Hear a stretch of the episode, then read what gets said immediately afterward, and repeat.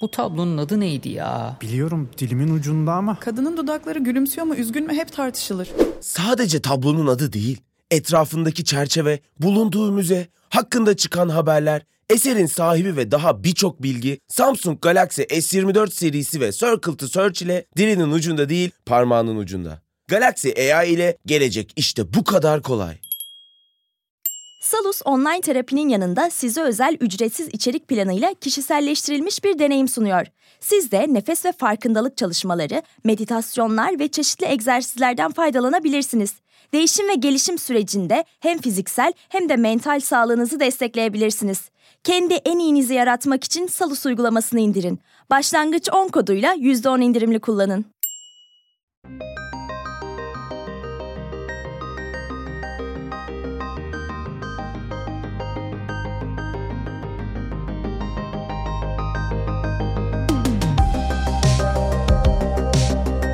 Daha yeni başlıyordan herkese merhaba. Ben Ceren. Ben de Faruk. Bugün biraz kıdem ve teknolojinin ters orantısı üzerine konuşmak istiyoruz. Yani kıdemliler, yani bizim annelerimizin dönemi, Faruk abinin dönemi. Evet.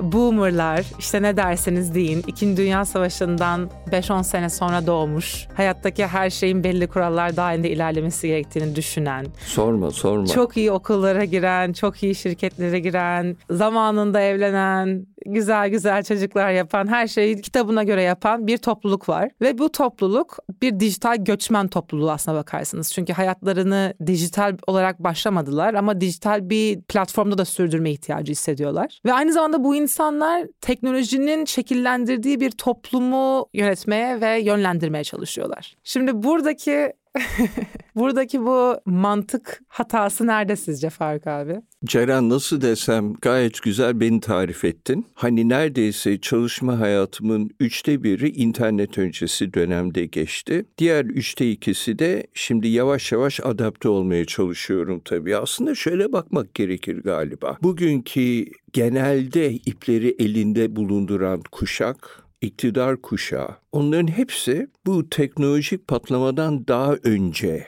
eğitim dönemlerini geçirdiler. Şimdi böyle bir karışıklık var gibi geliyor bana. Yani burada bir örnek verecek olursak dünyayı yönetenlerin bugün politik liderlerin yaş ortalaması 60'ın üzerinde. 61 civarında. Buna karşılık dünyanın yaş ortalaması 30. Şimdi bu demek oluyor ki bu günün bu teknolojik dünyanın veya internet dünyası içine doğmuş dünyanın yarısını idare eden kuşak o alışkanlıkları edinmemiş ve bilmiyor. Aslında Ceren mentörlük kavramını konuşalım istersen. Evet aslında ben de konuyu biraz oraya getirmek istiyorum. Çünkü aslında mentörlük anlayışı nedir? Daha deneyimlinin daha az deneyimliye yani tabii daha lineer bir dünya. Dolayısıyla buradaki değişken yaş. Bugün bu yapının artık yavaş yavaş kaybolduğunu görüyoruz. Ama sizin mentörlük algınız son derece farklı ve pratiğinizde. Evet. Nasıl bir mentörlük alıyorsunuz? E, benim bir kere düzenli olarak kullandığım genç mentor arkadaşlar var ve daha belli alanlarda konularına hakim. Özellikle yeni teknolojileri anlatan, onları bilen ve onları takip eden ekip bunlar ve ben çok yararlanıyorum. Şimdi zaten aslında bunu görüyorsun. Yani iki farklı bakış açısının bir deneyim bakış açısı ve bir güncel davranışları şekillendiren, yeni teknolojileri değerlendiren bir bakış açısının getirdiği harmanlamanın önemini görüyorsun. Aslında bunun her türlü katmanda gerçekçi olarak kullanılması lazım diye düşünüyorum. Evet yani bu daha şey konuşursak aktüelde nasıl bir yansıması olabilir? İşte sizin bahsettiğiniz dünyanın gidişatını etkileyen 60 yaş üstü ya da 50 yaş üstü kişilerin belki bizim jenerasyondan mentörleri olabilir. Bizim kuşağımız senin dediğin gibi internet göçmeni. Biz işin içine çok bambaşka şekilde girdik. İşin doğumunu gördük, büyümesini görüyoruz ve kendi alışkanlıklarımızı yönetmeye çalışıyoruz. Sizler bu dönemin içine doğdunuz. Bambaşka bir bakış açınız var. Aslında şöyle de bir şey var yani şunu da değerlendirmek lazım. Hani biz internet göçmeniyiz Ama siz internet sakini değilsiniz. Değiliz. Siz işin içindeki gelişmeyi içselleştirdiniz, içselleştirmeniz gerekiyor. Buna bizim kuşağımızın idarecilerinin izin vermesi gerekiyor. Evet ve aslında bizim kuşağa baktığınızda en azından benim yaş gruplarıma hani biz de aslında işte internet sakini değiliz. Çünkü biz de işte 15 yaşında bir şekilde interneti öğrendik ve gelişimimizi onunla tamamladık. Ama şu an doğan 0-10 yaş arasında olan jenerasyona baktığımızda onlar gerçekten bir dijital kimlikle doğuyorlar. Yani eğer 3 yaşlarında 4 yaşlarında dijital aletler kullanmazlarsa şu anki dünyaya adaptasyonları sınırlı kalıyor. Dolayısıyla burada bizim de onlardan öğrenecek çok şeyimiz var. Yani ben de mesela kendimden yarım jenerasyon 10 yaş küçük insanlarla sohbetler gerçekleştirdiğimde sanıyorlar ki ben onlarla deneyimlerimi paylaşıyorum ama aslında ben onlardan kuralları öğreniyorum. Çünkü onların daha doğal bir yatkınlıkları var şu anki dünyayı anlamaya dair. Tabii ki. Tabii ki. Hatta bu biraz daha da fragmente de oluyor aslına bakarsan. Şöyle de değerlendirelim. Bir dönem Facebook vardı, şimdi TikTok var. İkisinin kullanma alışkanlıkları birbirinden çok daha farklı. Şimdi bir müddet sonra yapay zekanın gündeme çok daha farklı bir şekilde girdiğini göreceğiz. O zaman alışkanlıkların birçoğunun külliyen değiştiğini göreceğiz. Bunlar neredeyse beşer onar yıllık aralıklara gömülmeye başlanıyor. Herkes çünkü kendi alışkanlıkları, kendi alışkanlıklarını yavaş yavaş kendisiyle beraber taşımaya başlıyor. Bunlar da ne kadar erken yaşta olursa tabii o kadar önemli oluyor. Aslında ben önemli bir konuya gelmek istiyorum. Ceren, kırılım yaratan önemli inovasyonlara baktığın zaman bugün şöyle diyelim. En tepedeki birkaç tane kuruluşun başlangıcında kurucuları aslında 20 ila 25 yaşı civarındaki insanlardı. Google'u kuranlar veya işte Facebook, Mark Zuckerberg 19 yaşındaydı veya Bill Gates 21 yaşındaydı. En harlıcası, en yaşlısı Jeff Bezos Amazon'u kurduğu zaman 30 yaşındaydı. Şimdi bu yapıların aslında gittikçe daha fazla arttığını ve farklı alanlarda olduğunu görüyorsun. Şimdi dünyayı değiştiren bu kafalar aslında beyaz sayfadan yola çıkarak giden gençler. Daha sonradan işte çok başarılı olurlarsa çok yükseğe çıkıyorlar. Az başarılı olurlarsa daha ortalamanın üzerinde kalıyorlar. Ama aşağı yukarı her alanda buna benzer kırılımlar yaşıyoruz. Bunları yaratanların yaş ortalaması da genelde oldukça küçük. Sence gelecek nasıl olacak? Gördüğün her şey hakkında anında bilgi sahibi mi olacaksın? Gecenin karanlığında çok uzaklarda bir baykuşun kanat çırpışını hemen önündeymiş gibi mi göreceksin? Ya da duydukların senin için dönüp bakabileceğin notlara mı dönüşecek? Şimdi cebinden Samsung Galaxy S24 Ultra'yı çıkar. Bunların hepsi işte bu kadar kolay. Çünkü Galaxy AI ile yapay zeka çağı başladı. Galaxy S24 Ultra ile gelecek seni bekliyor. Salus uygulamasında klinik psikologların yanında online görüşme yapabileceğiniz farklı uzmanlar da var. Çocuk gelişim uzmanı, diyetisyen veya fizyoterapist. Bu sayede değişen ihtiyaçlarınıza uygun beslenme, egzersiz ve sağlıklı yaşam rutinleri oluşturabilirsiniz. Salus uygulamasını indirin ve başlangıç 10 koduyla %10 indirimden yararlanın.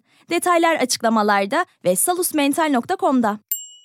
Bütün verdiğiniz bu örnekleri incelediğimizde hepsinin tabii ortak noktaları var. Hepsinin kodlama bilmesi, bilgisayar mühendisi olması, işte belki Amerikalı olması. Ama aslında özde bir burada bakış açısı ortaklığı var. O da şu. Bütün bu insanlar internette bir araç olarak değil de yaşadığımız, hayatlarımızı geçirdiğimiz bir ağ olarak görüyorlar. Dolayısıyla o ağın dilini öğreniyorlar, o ağın yapısını öğreniyorlar, o ağın ihtiyaçlarına göre ürünler geliştiriyorlar. Hayatımızda yaşadığımız diğer ağlar gibi ekosistem, beden, aileler, topluluğumuz özümüzü etki eden bir şey artık internet. Dolayısıyla sizin bu bahsettiğiniz bütün kurucular bu ağların içine girmiş, orada bir güzel rahatını oturtmuş Oranın işte dediğim gibi bütün gerekliliklerinin farkında olup onun için ürünler üreten kişiler. Hiçbiri bir fiil dünyada bir varlığı olan bir şey üretmiyorlar. Aslında ortak noktaları bu. Peter Thiel'in lafıdır sıfırdan bire geçiş. Yani aslında gerçek girişimciliği bu insanlar yaptılar. Olmayan bir şeyden yeni bir şeyi ortaya çıkartmayı becerdiler. Biri iki yapmak veyahut 2, 3, 4 yapmak sıfırdan bire geçmekten oldukça daha kolay.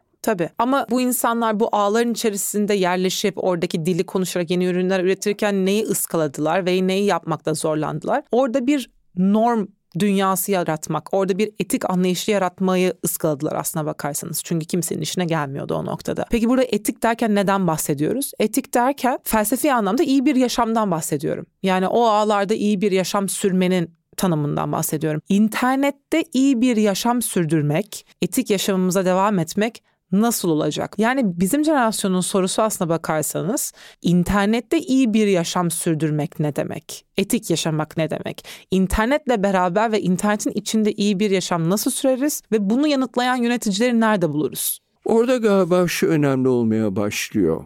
Deneyimle teknolojiyi harmanlayacak ortak aklı kullanmaktan geçiyor galiba. Yani diyelim sen de beni örnek alalım. Sen bugünün gelişmelerini benden çok daha iyi takip ediyorsun. Fakat benim farklı ortaya koyabildiğim bir deneyim mantığım var. Şimdi bu bizim aramızda daha sık konuşabilmemiz, değerlendirmemizi o şekilde yapabilmemiz lazım. Yani yalnız kararları biz kendi aklımızla verdiğimiz zaman burada yapıyı çok yavaşlatıyoruz. Hatta yanıltıyoruz. Siz kendi başınıza karar verdiğiniz zamansa o zaman da yalnız dar bir çerçevede bakmaya başlıyorsunuz. Bunun ikisinin harmanlanmasının çok doğru olduğunu düşünüyorum. Bazen böyle beğendiğim şirketlerin işte web sitesine girip yönetim kurullarına bakıyorum, yöneticilerine bakıyorum ve en çok ilgimi çeken ve hani beni mutlu eden şeylerden biri birçok jenerasyondan, birçok yaş grubundan insanı bir araya getiren gruplar. Çünkü orada aslında o insanların iyi iletişim kurmak, iyi diyalog sürdürebilmek, birbirini dinleyebilmek, birbirlerinden öğrenebilmenin değerini görebiliyor. Ortak aklı Ortak aramanın. akıllı aramak. Şimdi onu yapmak çok kolay değil. Çünkü bazen sanki iki jenerasyon farklı bir dil konuşuyor gibi de hissedebiliyor insanlar. Yani gençlerin konuştuğu dille işte boomilerin, boomerların konuştuğu dil aynı değil gibi. Ama asıl meziyet zaten o iki dili bir şekilde birbirine maruz bırakmak ve ortak bir dil Harmanlayabilmek. harmanlayabilmek ve ortak bir akıl geliştirebilmek. Bunun için yapılabilecek şeyler neler sizce? Ben yine şunu söylemek istiyorum. Yani filtreleme mekanizmasına gelmek istiyorum. Karar mekanizmalarının yukarıya doğru gittikçe şirketlerde olsun, her türlü kurumda olsun, ülkelerde olsun Burada aşağıdan yukarı bilgi akışı ve yukarıdan aşağı bilgi akışının çok daha serbest yapılabilmesi ve o karar mekanizmasının birlikte geliştirilmesi lazım. Maalesef birçok ülkede biz bunu görmüyoruz. Belli başlı ülkelerde görmüyoruz. Baksana 2022 yılının sonuna geliyoruz. Amerika'daki liderlerin birisi 78 yaşında, bundan önceki de 76 yaşındaydı. Çin'in politbürosunun yaş ortalaması 68 ve onlar yalnız karar vericiler. Şimdi bu yapıyı yavaşlatıyor aslında mekanizmanın çok daha yavaş işlemesine neden oluyor. Bir de bu insanlar artık geleceğe çok daha farklı bir şekilde bakıyorlar. Bizim kuşağımız hatta onlar demeyeyim biz diyeyim. Biz geleceğe çok daha farklı bir şekilde bakıyoruz. Sizin kuşağınız çok farklı bir şekilde bakıyor. Bunun birbirine harmanlanması, birbirine uyum sağlaması gerekiyor. Evet. İstersen yavaş yavaş ev ödevine gidelim. Ev ödevi slash pratik. Şunu sormak istiyoruz dinleyicilerimize. Deneyim ve teknolojinin zorlaması nereye kadar gidebilir? Bir noktada sen de yaşlanacaksın. Kendini nasıl değişime karşı garanti altına alabilirsin? Evet. Nasıl pratiklerle?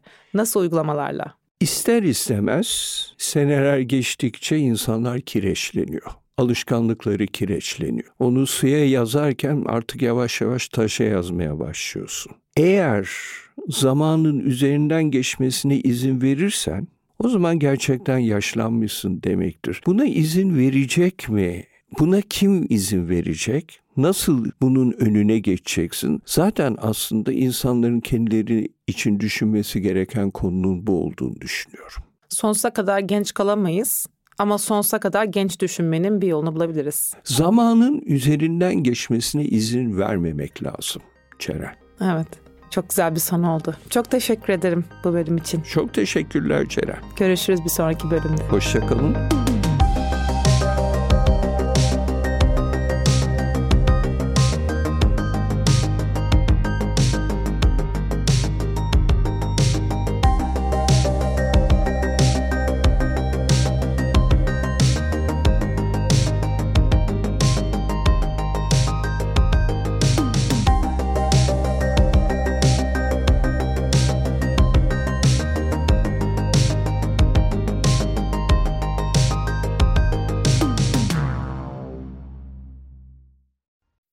Boğa ve Venüs arasında 120 derece üçgen açılarla desteklenecek. Yeni ay ve devam eden süreçlerde tutumlarımız önem kazanacak. Özetle pozitif olun. Notlarını istediğin gibi özetleyen not asistanı Samsung Galaxy S24 serisinde. Galaxy AI ile gelecek işte bu kadar kolay.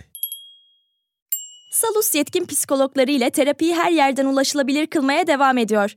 Yaşam tarzı değişiklikleri, adaptasyon sorunları, yalnızlıkla başa çıkma gibi konularda online terapi desteği için Salus uygulamasını indirin. Başlangıç 10 koduyla %10 indirimli kullanın.